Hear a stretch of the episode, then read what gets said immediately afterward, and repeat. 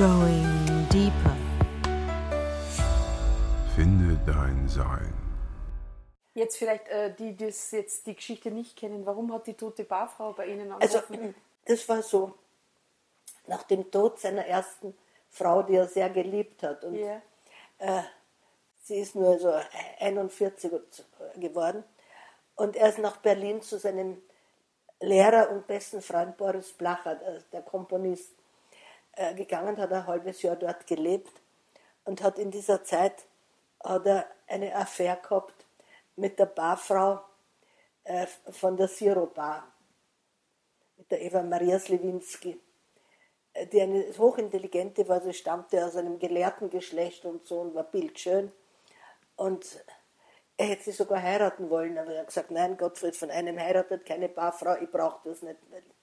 Und sie sind aber befreundet geblieben. Und wenn wir nach Berlin gekommen sind, haben sich die beiden getroffen, also logischerweise ohne mich.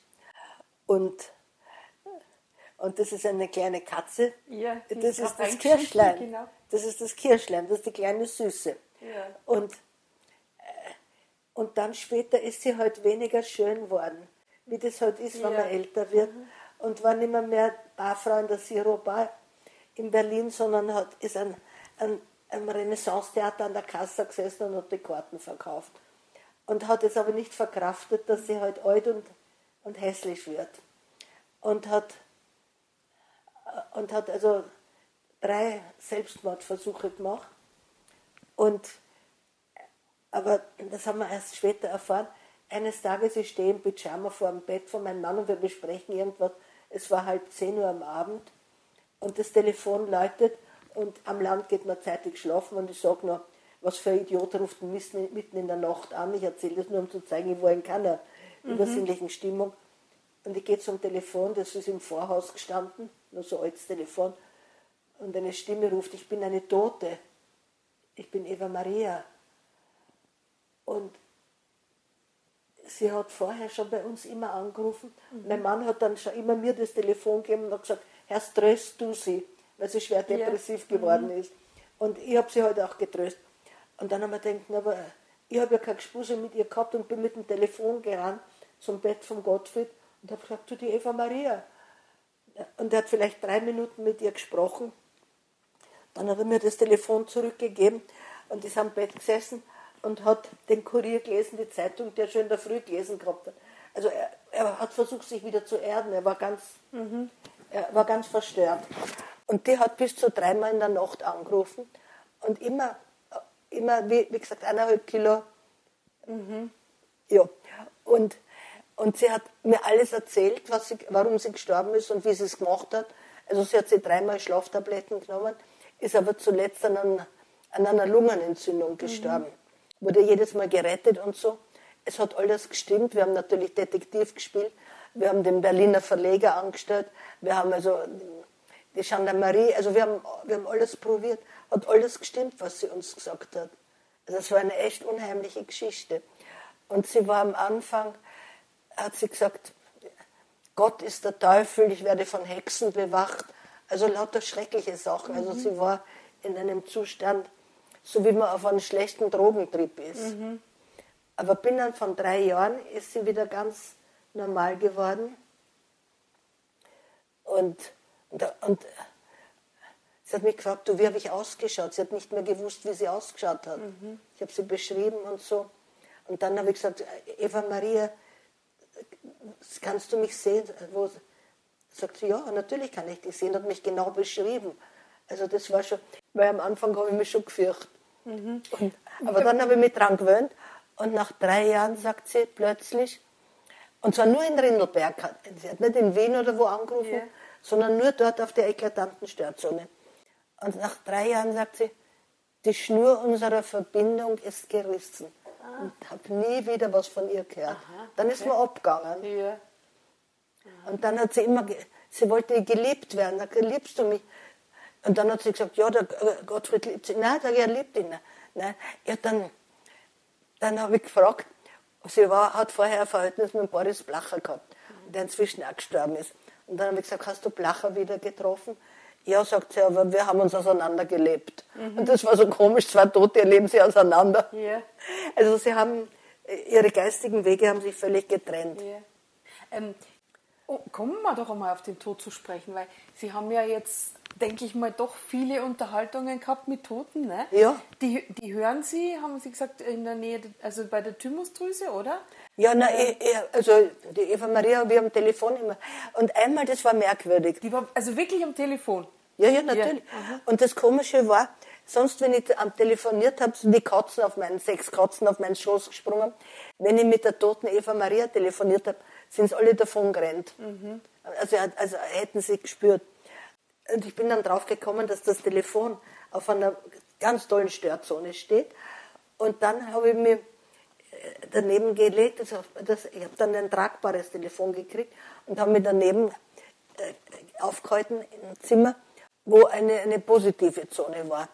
Und das, sie- und das war bei Tag. Sie hat auch manchmal bei Tag angerufen. Und sie ruft an, aber ihre Stimme klang nur wie Lallen. Und ich habe gesagt, Eva Maria, ruf noch einmal an. Ich gehe zum Hauptapparater ins, Vorhaus. Ich, kann dich nicht verstehen. Und ruf noch einmal an. Und ich gehe dorthin, sie ruft noch einmal an. Und ich höre ihre Stimme klar und deutlich.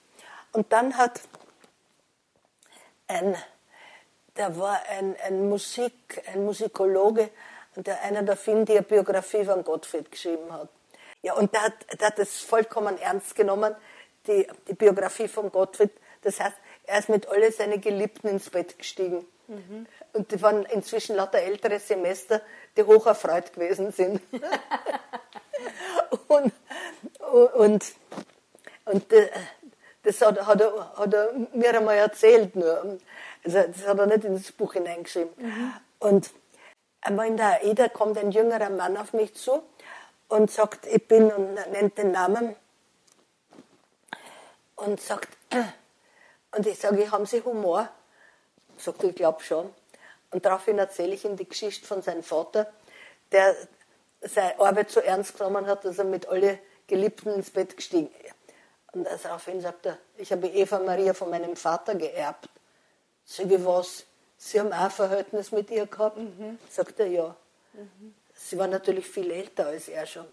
Dann, und sage ich, naja, und ich erzähle, dass sie bei mir an, sagt er, bei mir hat sie auch einmal angerufen. Dreimal hat sie bei mir angerufen. Sag ich, was hat sie gesagt? Sagt er, ich konnte sie nicht verstehen, als wäre sie schwer betrunken. Ich habe nur ein Lallen gehört. Also das war schon Ja, und merkwürdig. wieso ausgerechnet das Telefon? Wieso, wieso äh, naja, ich meine, wenn, ich habe sie damals gefragt, sage ich, Eva Maria, wie ist es? Ähm, wählst du meine Nummer? Äh, hebst du den Hör? Sagt er, wie soll ich? Ich, ich habe doch keine Hände mehr. Ich bin nur eine Scheibe Bewusstsein. Ja. Ich habe das alles nicht. Und dann hat sie mir mal gesagt, sie ruft mich, wenn sie mich anrufen will, fährt sie hinein in eine lebende Person. Und die führt dann aus wie einen Befehl. Die wählt dann die Nummer und sie kann mit mir sprechen. also benutzt sie dann quasi auch den Körper der, der Person Ja. zum Telefonieren? Ja, ja. Ah, okay. Weil man gedacht, ja, wenn Tote könnten ja rein theoretisch auch nur so Kon Kontakt Ja, nein, aufnehmen. nein die benutzt den Körper, hat den Körper benutzt, ja. Aber das ist unterschiedlich, ne? Weil sie Es ist unterschiedlich, ja. Ja. ja. also sonst hat eigentlich, der Jörg Maute hat mich nie angerufen, nein, der hat mir nur diktiert. Und da haben sie seine Stimme dann gehört quasi, oder? Nein, Nicht? von, von Maute habe ich die Stimme nur, so bei, den, äh, bei der Eva Maria am Telefon, die Stimme habe ich natürlich gehört. Aber sonst habe ich die Stimme von Toten immer lautlos gehört Ja. und da im Thymus, den ich schon längst nicht mehr habe haben können, weil den hat man nur, wenn man jung ist. Also das ist der Thymus, das ist eine Wer, wer sagt das, dass man die nicht mehr hat, wenn man älter Was? ist? Wer sagt denn das, dass die nicht mehr da ist, wenn man älter wird? Das, das, äh, medizinisch ist das. Ja, tatsächlich. Ja, ja, das ist tatsächlich, ja. Ja. Aber im Thymus, im einstigen Thymus jedenfalls, habe ich es immer lautlos äh, gehört. Und auch als Gottfried gestorben ist, da hat er mir Sachen gesagt, also im Gegensatz zu mir, er hat viele Interessen gehabt, also sehr viele geistige Interessen, aber Quantenphysik hat ihn nie interessiert, äh, im Gegensatz zu mir. Aber äh, als er gestorben ist am Anfang, hat er gesagt, mit einem totalen Staunen in der lautlosen Stimme. Ich kann jetzt gleichzeitig überall sein. Ich kann mich teilen und bin in jedem meiner Teile ganz. Ja, das ist pure Quantenphysik. Mhm. Ja. Und da hat mir viel gesagt, also in dem Buch Ratte und Bärenfräulein. Ja, ja. Mhm. Ich das, äh, und da habe ich eben gefragt, den Hans-Peter Dürr, ich habe vorhin von ihm gesprochen, Ja. der, der große Quantenphysiker, und der hat damals in der Akademie der Wissenschaften einen Vortrag gehalten. Und das war im ersten Jahr nach Gottfrieds Tod und er hat jede Nacht mit mir geredet. Und da habe hab ich ihn angesprochen, ich kannte ihn ja nicht nachher, und habe gesagt, was ist eigentlich die Voraussetzung für Medialität? Daraufhin hat er mir eine geniale Antwort gegeben. Instabilität des Bewusstseins. Das ist toll. In einem stabilen Bewusstsein ist man natürlich einzementiert. Also mein Bewusstsein ist offenbar total instabil. Ich glaube, meins auch, ja. Ja. Ähm, jetzt äh, darf ich sagen, wie alt Sie geworden sind? Ja, natürlich. Ich hab, Genau. ich hab vor ein paar Tagen bin ich in mein 90. Jahr eingetreten. Ja, Wahnsinn, Und ich kämpfe seit, äh, seit mindestens 50 Jahren kämpfe für das Sterberecht. Der erste, das ist nur länger her, 60 Jahre, glaube ich, äh, fast 60 Jahre. Der erste, das war, war aber der Unterrichtsminister Herbert Moritz. Und von dem habe ich gewusst, dass er Aufsätze von mir vorliest, in, und ich habe damals schon über den Tod und so geschrieben, in Altersheimen und so. Und also habe ich gewusst, der macht mich offenbar. Und da habe ich mir einen Termin gebeten und habe ihn auch gekriegt. Und bin nach Salzburg gefahren und bin zu ihm gegangen und habe gesagt, Herr Minister, sterben muss man schon in der Volksschule lernen, wie das Einmaleins und ABC. Sonst hat man sein Leben lang ein Problem damit. Und daraufhin sagt dieser geniale Minister, Frau Ingrisch, das mache ich. Genau das werden wir machen. Und gleich darauf ist seine Frau erblindet. Und um ihr beizustehen, hat er sein Amt sofort zurückgelegt. Und genau vor einem Jahr im letzten Sommer fällt er mir wieder ein. Und ich habe mir gedacht, na, der lebt sicher nicht mehr. mehr. Und dann habe ich gegoogelt, habe gemerkt, er lebt noch, habe mir seine Handynummer verschafft und habe ihn angerufen und gesagt, Herr Minister, erinnern Sie sich noch an mich? Sagt er, das glaube ich, ja. Sagt er, wie geht's Ihnen denn? Sagt er, meine Frau ist vor 18 Jahren gestorben. Sie besaß einen Revolver. Leider habe ich ihn abgeliefert. Da habe ich gewusst, wie es ihm geht. Ah, okay. Sagt er, ich bin 91, warum hilft mir denn niemand? Also ich konnte ihm auch nicht helfen. Ich habe das Einzige, was ich machen konnte, war, ich habe ihm lustige Geschichten aus der Politik erzählt, sodass ich ihn noch zum Lachen gebracht habe. Und dann, äh, vielleicht drei, vier Mal noch ihn angerufen und dann kam niemand mehr zum Telefon und in der Zeitung stand, er ist gestorben. Und seither war ich bei alle Minister, bei alle. Und der Einzige, der es gemacht hat, also bei der Maria Rauch-Kaller, die damals, war ich natürlich auch. Und mir gedacht, ich brauche irgendwie eine Unterstützung. Weil ich habe nicht einmal eine Matura, ich bin dreimal in Mathematik sitzen geblieben. Ja, Wahnsinn. Ja. Also in der linken Hirnhemisphäre Stroh. Und äh, da habe ich angesprochen den Giselher Gutmann, der hat damals den Lehrstuhl gehabt für Psychologie. Und, und habe ihn gefragt, ob er mit mir gehen würde. Und dann hat er gesagt, ja, und Sie wären gut beraten, wenn Sie den Hannes Fiegel, der hat den Lehrstuhl für Theologie, fragen, ob er mitkommt. Und der hat sofort, also ich habe ihn nicht gekannt, hat mir sofort einen Termin gegeben. Und dann sind wir, und dann noch ein Musikologe, der, der hat eine Professur gehabt in, in München und in Shanghai, den habe ich auch gebeten mitzukommen. Also wir sind drei, drei Universitätsprofessoren und ich, sind wir zu Maria Rauch-Kaller, zur Gesundheitsministerin, und haben sie gebeten. Daraufhin fängt die zum Lachen an und sagt, das Gesetz ist seit drei Monaten in Ausarbeitung. Nein. Ich habe euch nicht dazu braucht. Aber, also das war die Patientenverfügung. Ja, aha. Aber hat sie gesagt, bei einem äh, aktiven, das wollte ich nämlich, Ja. Sterberecht, beißt du bei mir auf Granit. Ja. Und sie ist eine sehr katholische Frau. Mhm. Das liegt Ihnen sehr am Herzen, gell? den Menschen auch den Angst vor dem Tod Ja, zu nehmen. Gell? ja. Sie haben auch ein Buch darüber geschrieben. Ja, die, die schöne Kunst des Sterbens. Ja, genau. Äh, äh, Phys äh, Reiseführer ins Jenseits. genau. Und zwar haben mir die Toten immer wieder gesagt, du bist eine Antenne. Ja. Empfange und sende. Du bist sonst niemand, du bist niemand. Du bist eine Antenne, empfange und sende. Und genau das habe ich gemacht. Und ich habe alles, was mir die Toten gesagt haben, alles habe ich empfangen und gesendet. Also das war gar nicht ich oder das war die tote Schwester oder wer immer. Ja. Ähm, Sie sagen ja, dass, dass wenn man, also wenn man sich quasi dem Prozess hingibt, ne, ohne Angst oder ohne die, also viele Menschen negieren das ja, den Tod, ne, die, Ja, ja, natürlich. Sterblichkeit. Da hat man einen schweren Tod. Das ist äh, eigentlich, wenn man kämpft ums Überleben, man muss loslassen. Man muss loslassen. Ich meine, dann hat man einen leichten Tod. Wenn man kämpft, das ist eigentlich, äh, ein Todeskampf ist eigentlich ein Lebenskampf noch. Und dann hat man einen schweren Tod. Und ich weiß von vielen Menschen, die mir auch am Herzen gelegen sind, die einen schweren Tod gehabt haben. Die haben gekämpft, gekämpft, gekämpft. Und danach geht es weiter, sagen Sie eindeutig, ne? es muss dann auch weitergehen, denn äh, der Jörg Maute, der mir, Jetzt haben wir doch den Fall. also dann ist es, wenn das jetzt der Jörg Maute ist, dann lachen. Ja. Ingrisch, das war der Verleger, der das Donnerstagebuch herausgegeben Na, hat. Ja. Das war der Manfred Schmidt, der ist gerade in Weitra. Also eine, eine komische Geschichte jetzt Jörg Maute, eben weil auch der Verleger angerufen hat. Äh, Jörg Maute habe ich gekannt seit Anfang meiner 20er Jahre. Wir haben uns gar nicht mehr, wir waren also eine Lebensfreundschaft. Es hat mich in, in Wien so mi- mich viele Leute ansprechen und hat mich eine unbekannte Frau angesprochen und hat gesagt, Frau Ingrisch, ich möchte gerne ein Gespräch mit Ihnen haben. Und ich habe gesagt, ja, geben Sie mir Ihre Telefonnummer, ich rufe Sie an. Und sie hat mir eine Telefonnummer gegeben und ihren Namen. Und die Telefonnummer habe ich sofort verschmissen, den Namen habe ich mir auch nicht gemerkt. Ich habe mir nur gemerkt, sie ist Juristin und ihr Büro ist einen Stock über der Firma meines ersten Mannes in der Tuchlauben. Und äh, ich habe nicht, überhaupt nicht an sie gedacht, das war mir vollkommen wurscht.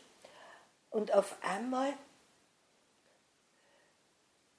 der Jörg Maute stirbt und auf einmal habe ich das Bedürfnis, das dringende Bedürfnis, mit ihr zu reden. Und also äh, äh, eine, leidenschaftliche Sehnsucht nach dieser Unbekannten.